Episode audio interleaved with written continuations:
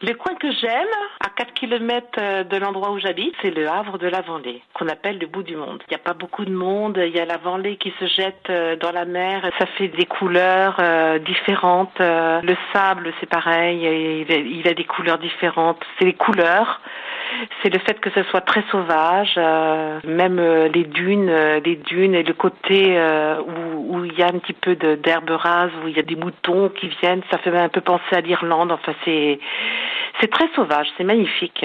Il y a une route euh, qui est submersible.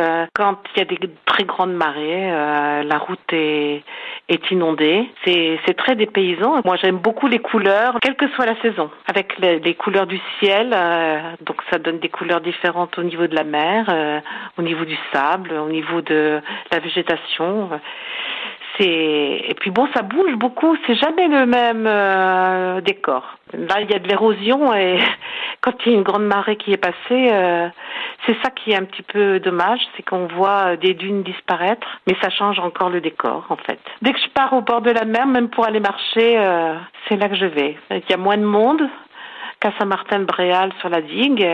C'est mon coin préféré, voilà.